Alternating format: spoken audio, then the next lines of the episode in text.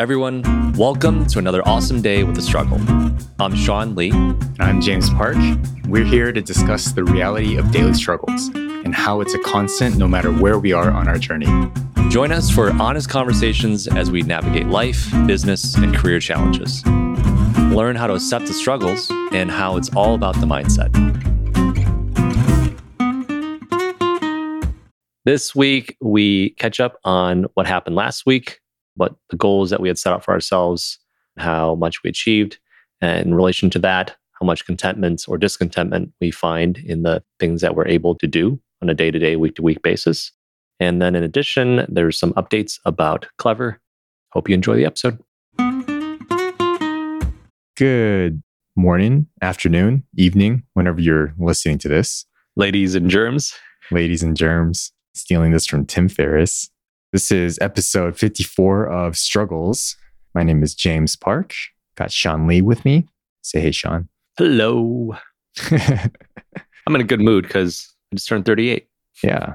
And also a good mood because just generally in a good mood, Generally, yeah.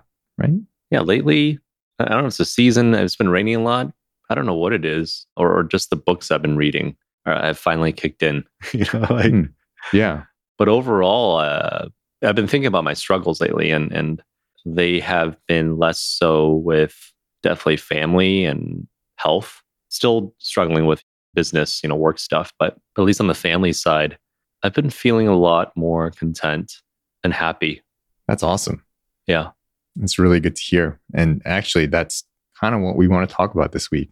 Yeah. But before we start, check in. We had left off two weeks ago, setting out some, I guess, goals for routines that we wanted to or things that we wanted to tackle. For me, it was to tackle some tax work. Exciting. yeah. Exhilarating. And I literally, to file the 1099s, I waited, James would know this, I waited until the last freaking day. literally the, the 11th hour. I, I think they were due on January 31st at 5 p.m. Pacific time, and I submitted them at like 3:40. hey, that's still on time. I got them in. Doing taxes, by the way, for anyone listening, it's I'm sure you know this. It's like for me at least, it feels like making a, a mountain out of a molehill.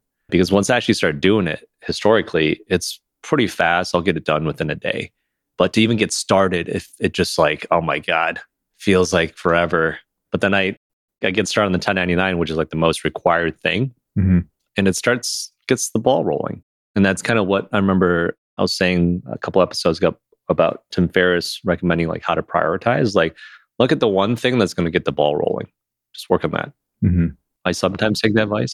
Yeah, maybe it feels like a mountain though, because as Americans, so people who are listening overseas, I believe that most governments, except for United States and maybe other places, you actually don't have to file your taxes. Like the government already knows, and then they send you a yearly kind of review of what they believe you owe, and then you agree with it, and they either pay you or you owe, right? But in the United States, we have to file our own taxes every year. Oh, I didn't know that. Yeah. It's not like that all around the world.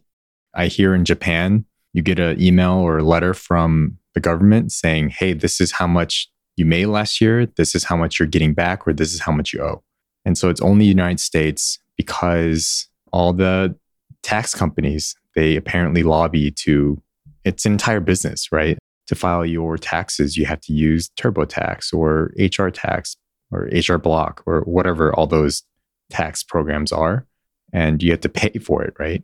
But in reality, the government already knows how much you're making right? because the, because businesses have to report it on their own. I'm not sure if it's most countries, but the countries that tell you how much you're getting back or how much you owe, the only reason if you want to work on your own taxes is if you feel that that number is incorrect from the government. Mm, So it's another fun fact. and maybe that's why for us as Americans, it feels like tax season is always just such a mountain to climb because it is only once a year and it feels painful every single time. And then you might be wondering, why do I have to do this? But you're actually right. You shouldn't have to. but we have to because of lobbyists who want these programs and companies to still make money. I didn't know that. Huh. I wouldn't doubt it though. Archaic job preservation. But you're you're absolutely right. I think once you start, especially if you're just working one to two jobs, if you don't have that like a business of your own or or you're not trying to write off expenses, doing your taxes is actually not that bad. Especially if you do pay the $50 or $100 or 200 bucks whatever for a tax program to kind of plug in numbers and eventually I'll just tell you what it is that you're getting back or how much you owe, right? But yeah, once you get started, it's not that bad. Yeah. So congratulations on finishing that. Thank you. I think for me, my goals were to I forget the exact numbers. I think it was like getting cardio in three times a week in the morning and was it like working on some kind of side hustle?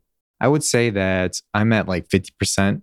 I got out in the mornings a couple times and I worked on some things that I want to see if I can get a, a side hustle. I've done that a handful of times too. Nice. Yeah, over the last two weeks. How do you feel? Yeah, so actually, that's probably why it goes into this contentment. I didn't feel great because I'm at 50%, but before we started recording, when I told you this, you said, Oh, good job. That's pretty good. I'm like, oh, thanks, Sean.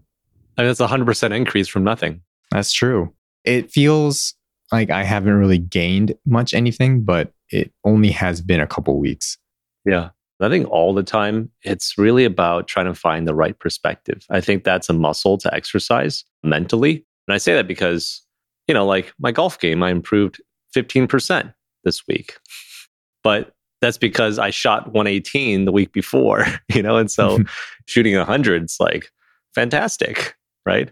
But relative, let's say, to like a month ago when I had shot like a 94, you know, 100 would be terrible. But it's so crazy that everything is perspective and it's about how you frame it. That's definitely a muscle I've been trying to flex more lately is trying to put things in a perspective because if I don't, then it causes me misery.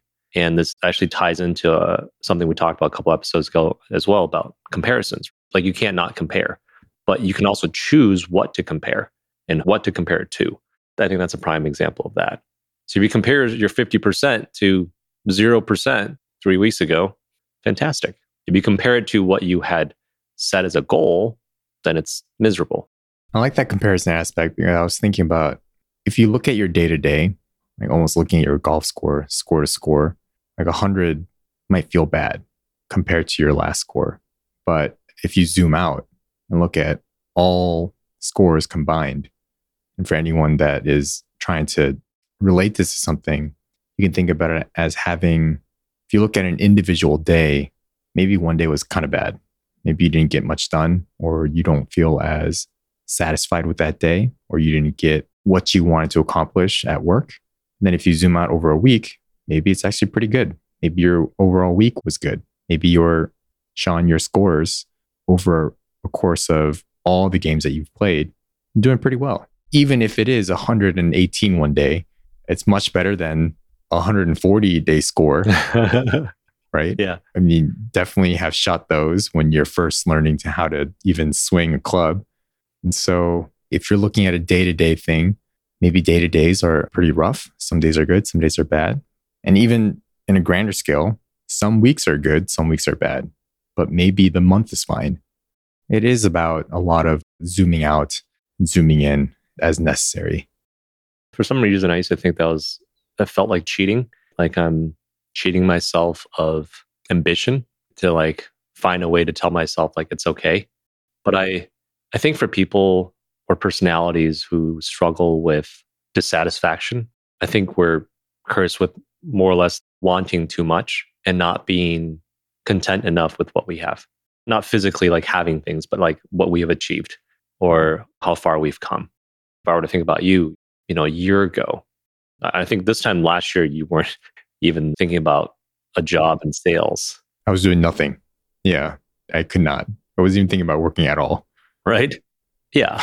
and like when you when you did, I remember very early on, we were to pull up those episodes somehow and listen to you talk about it you know the excitement like the, the purpose like the goal the the plan to build up sales skills i think from a day to day week to week you may feel deeply unsatisfied because you're like it doesn't feel like I've improved that much. But if we're to like again zoom out, like we are saying, like compare yourself to like your sales skills last year that were on this time, you know, like Yeah. your cold calling skills, whatever you want to call it, like whatever skill sets you want to compare, right? That you've since gained. I think there's a lot to be proud of. There's a lot to be happy about. Yeah. I definitely, well, I had no skills in sales or communication. What, what do you think if we're to actually do like a zoomed out comparison? What do you think you've gained? I actually just had my review at work for last year Oh, or last quarter. I have improved a lot. The interesting thing about sales is that it is so numbers driven. It's all these tiny metrics, right? Because you can measure everything. Whereas in operations, you can't measure as well. But when in sales, you can measure phone calls, you can measure voicemails, you can measure how long you're on the phone, how many meetings you've set, how many of your deals actually closed, how many people show up, how many people don't. And so it was interesting to see all of those metrics. And also, the scary part about sales is that you are compared to everyone else on the team. So you know exactly how you stand.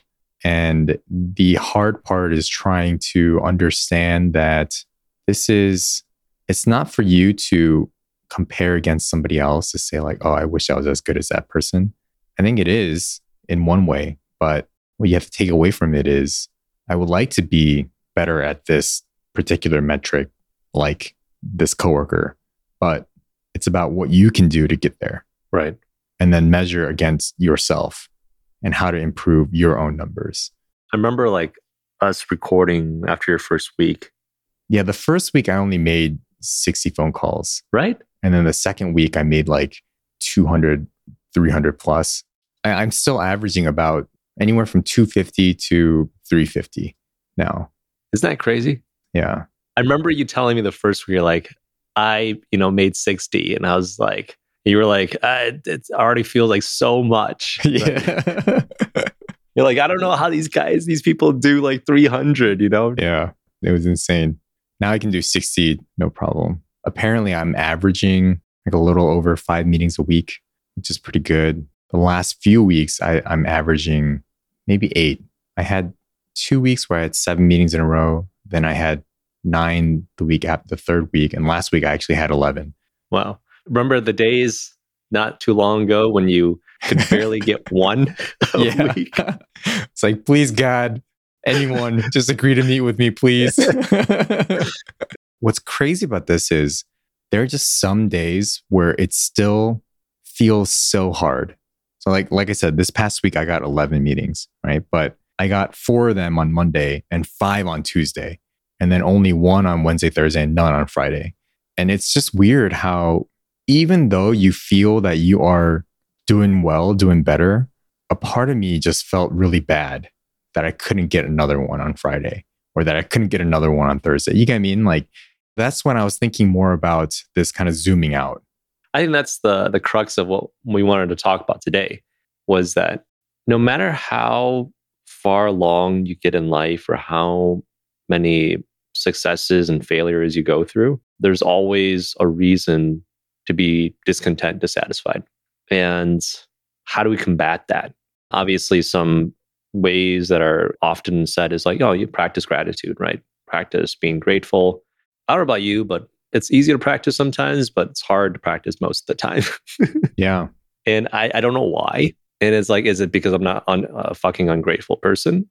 you know, like, or is it because of this constant struggle between feeling grateful, which is part of that is like feeling content, right? Feeling enough. And the opposing side of that is not feeling enough, which is tied to ambition and a score of other things. And it's just like constantly butting heads against each other, right? It's like, who's got control of my mind today? Yeah. I like that question. Who's got control of my mind today? It's something that I've been thinking a lot about and, trying to be a little bit more deliberate about practicing is finding that contentment. And I find that contentment mostly by zooming out and saying like, okay, overall, like this year is great. I mean, there, there's some a piece of news I want to share with our listeners. One is, you know, we started this podcast because we were both doing startup related things, right? Startups of ourselves and startups of, of businesses. And at that time, we were working on Clever together too. But you know, since then, Clever hasn't really gotten the traction that it needs to, to get to fundraise more. And so the team has decided to shut down Clever, basically, Oof. which is very unfortunate, which is very sad and uh, disappointing in many ways because I've had to make a bunch of calls to my investors, investors that invest, you know, my friends and family who invested in in Clever, and um, it was definitely easier than I had imagined, as with many things, right? like I literally dreaded it for I don't know two three weeks. I was like, fuck, I don't want to make these calls. Yeah. but once like I started doing it, every conversation has been really easy. Everyone's understanding. Everybody invested knowing the risk anyway. Mhm. And for the most part, they all invested in me personally, right? They didn't really know my founder. They didn't know the, the project or what we, you know, really were working on. And even if they did, right? It's just like they knew it was going to change. And so they were all very magnanimous. They're very generous in how they responded. They were, first off, very thankful and grateful, like thankful that I called them to tell them personally, which I, I was kind of taken aback. Really? That's surprising. You would think that everyone would do that. right? I was like, wouldn't you expect everyone to do that? But maybe not. Huh. You know, just like a breakup. Some people break up over text and email. you know, it's like, right? or, or ghosts. Yeah, just disappear. Yeah, or ghost. The second thing they would say is, you know, like these things happen. The important thing was that, like, you know, you you got to experience it and learn something, and that felt good. That everyone's so understanding, but that last part was also would also sting a little bit sometimes because, yeah, you paid for my education. Yeah. You know? yeah. know? Thank you for paying for my education. Granted, we are going to work on a full postmortem and we'll share it with our investors and whatnot so that, you know, they also get the learnings that we learned from, which there were a lot. But still, it definitely didn't feel great, but it didn't feel that bad either afterwards. I wasn't like depressed about it. You know, this, this fortunately is my, I think like my eighth business, right? So it's like I've, I've had to shut down companies before. Granted, none of them were investor backed, so it's I didn't lose any investors' money. I just shut them down. But it was still hard because you, you got to let people go, and that's never fun. Sorry to hear about that. Oh, thank you. There's some investors who like they're very well off, and their responses were just like, "Oh, cool," and then like literally just moved on.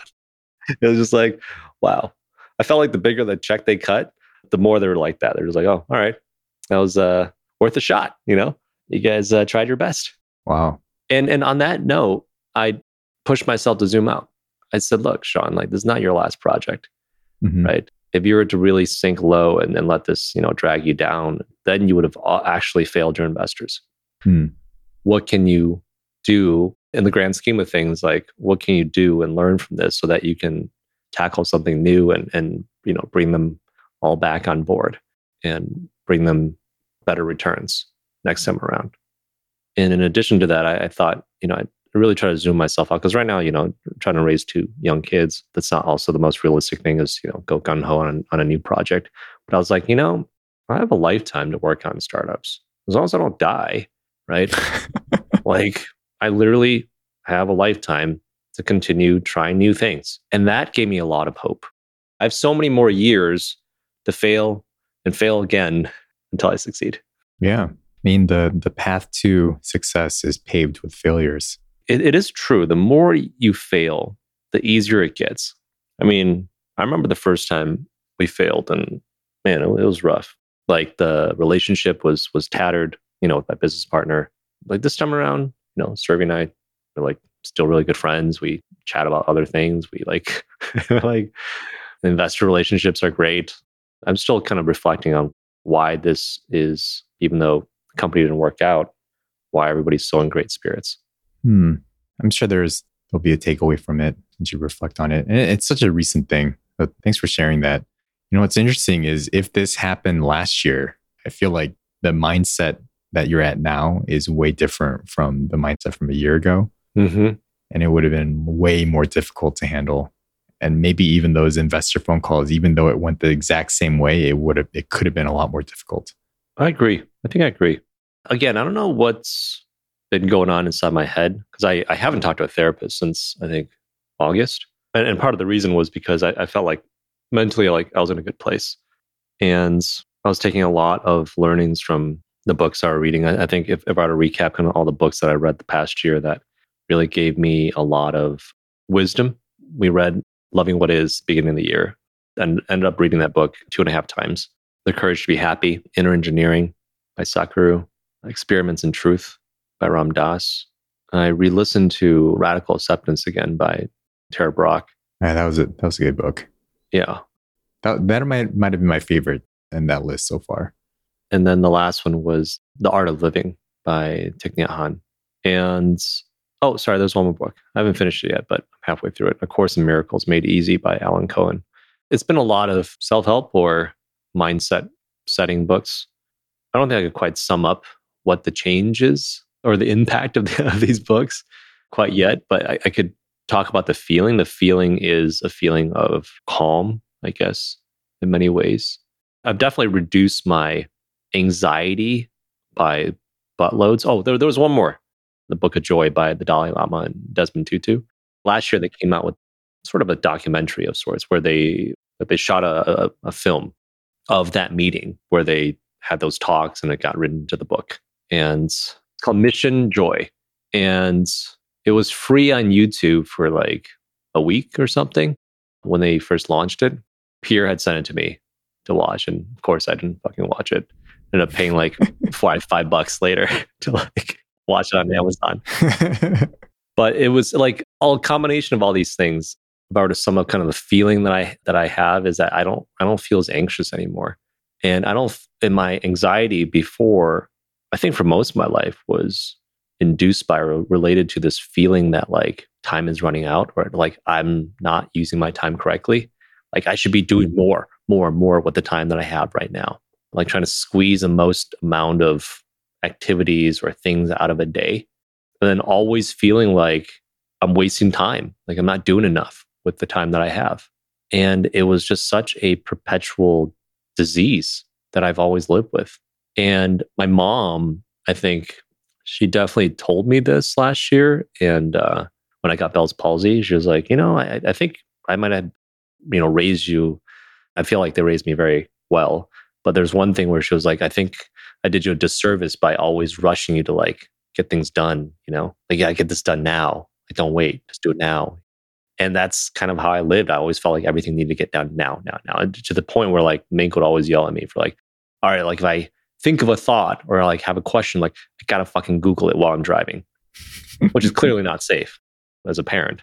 And she like had to hammer that out of me. It's like, stop doing that. Like that was my personality before. Like I couldn't, I like everything had to be done now. you know? I kind of like that though. Okay, there's good and bad side to it. Maybe it's you're way too extreme. Yeah, it was definitely an extreme sense of urgency. That's the word I'm looking for. It was an extreme sense of urgency. Yeah. Okay.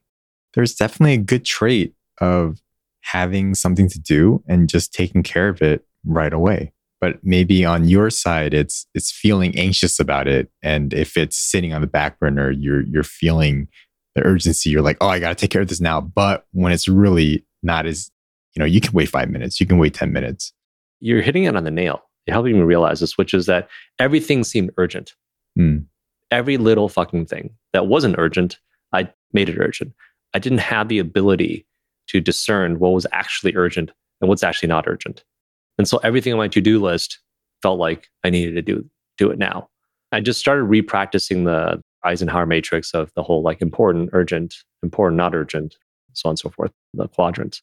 And I think that's what I realized this past year. So many things that I thought was urgent are actually not urgent. And by doing that, it not only helped me focus on what was urgent, which is not many things in life, actually. There are very few things in life that are actually that urgent, but it reduced that anxiety. That's great. And by reducing that anxiety, I think it put me in a mental state where I was just like, take your time and do these things. Stop pushing yourself so hard. Success is not about what you get done today. Success is what you do slowly, little by little, every single day. It's that whole um, Bill Gates and somebody else said this as well quote, right? It's just like people tend to overestimate what they can accomplish in a day and, and underestimate what they can accomplish in a year. That's the anxiety that I feel like a lot of people these days live with. They feel like they got to get so much done in a day, but then that anxiety ends up being detrimental. They don't end up getting that much done in a year because they're just like paralyzed every fucking day. Yeah. I feel like that's the foundation of James Clear's Atomic Habits. It's, it's the small steps that make huge impacts later. Right. Bringing that all back to what you were talking about, the 50%, right, of what you've accomplished, like you made small steps. Yeah, I did it. Can you be happy with that? Or can you be okay with that? Versus saying, well, I had set out to make 10 small steps. I only made five. you know? Actually, I don't remember Atomic Habits. I listened to while I was at the gym, which is not the best idea. I imagine that he would say to even make it even smaller, Mm, right? On the days that I missed going outside, what is the first step that I can even do to make it an easier step? Interesting. What he would say is, all right, instead of saying going out on a run, your new habit now is going to be go out on a walk. And then if you can't do that, to even break that down further, it would be, all right, you can't go out on a walk. Fine. Get out of bed and put on gym clothes. Yeah. And go stand outside for five minutes. yeah. But and if you can't even do that, get up out of bed and walk around your house. Like make it as simple and easy as possible. Interesting. That's his method of like atomic, why it's like small, breaking down something to even the smallest thing possible, and then making that into a habit and then building and going to the next step from there. That's interesting because I didn't even realize this, but when I was trying to do the 1099s, that's actually what I did. Because even the 1099, one part of the tax work was just so tough. That's why it took me until the last fucking minute to do it, right? Yeah. But I literally broke it down to like, all right, collect everybody's emails. Yeah. Because I knew I needed the email, collect everyone's social security number, address, and I put that into a table. It took me like three days to do that. And then like the next day was like, all right, get everybody's like totals for the year. And then the third day I put the two together and filed it. Yeah. But that's how I had to get it done. Like I did, it wasn't done in one sitting. I think that's how most difficult tasks have to get done, especially if your task, right? If you have a priority list and one of your tasks is to file 1099 for 20 employees, right? Like that seems huge going back to the mountain in a molehill. That's true.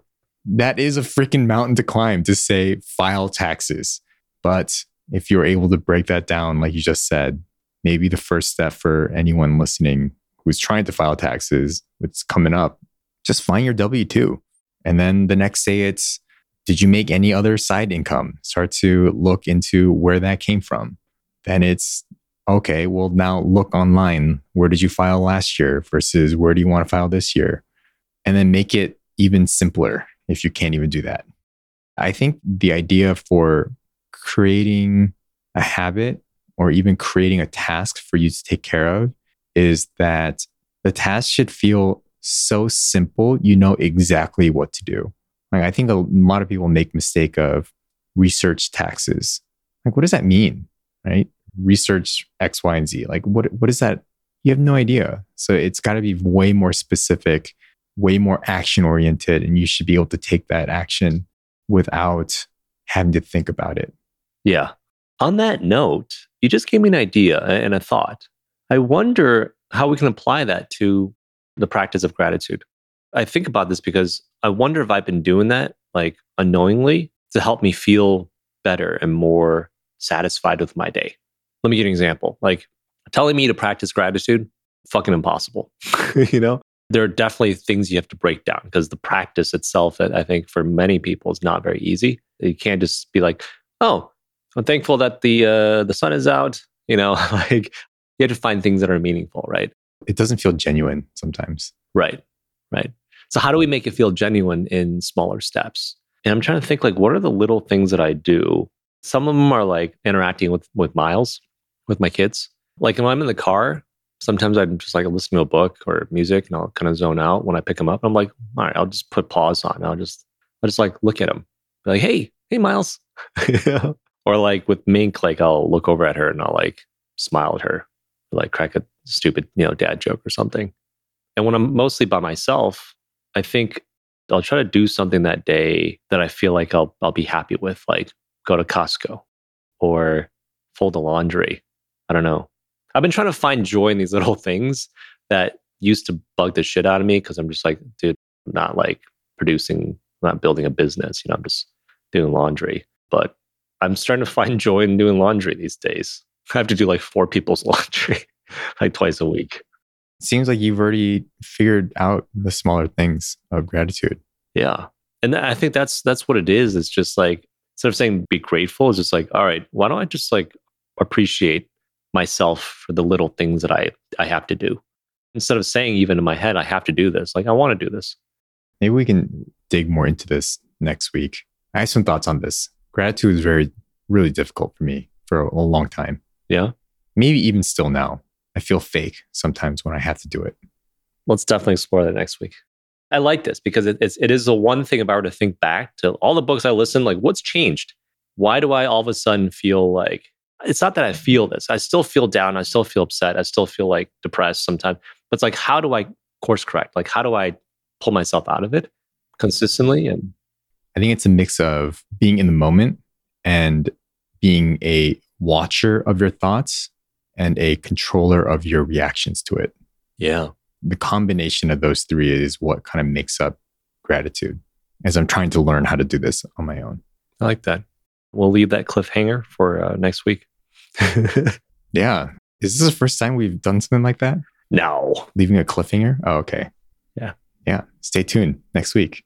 Awesome. Thanks for listening, everyone. Oh, yeah. The other thing is we might launch a, a newsletter. So if you're interested, I think we're going to reset up the website to collect people's emails.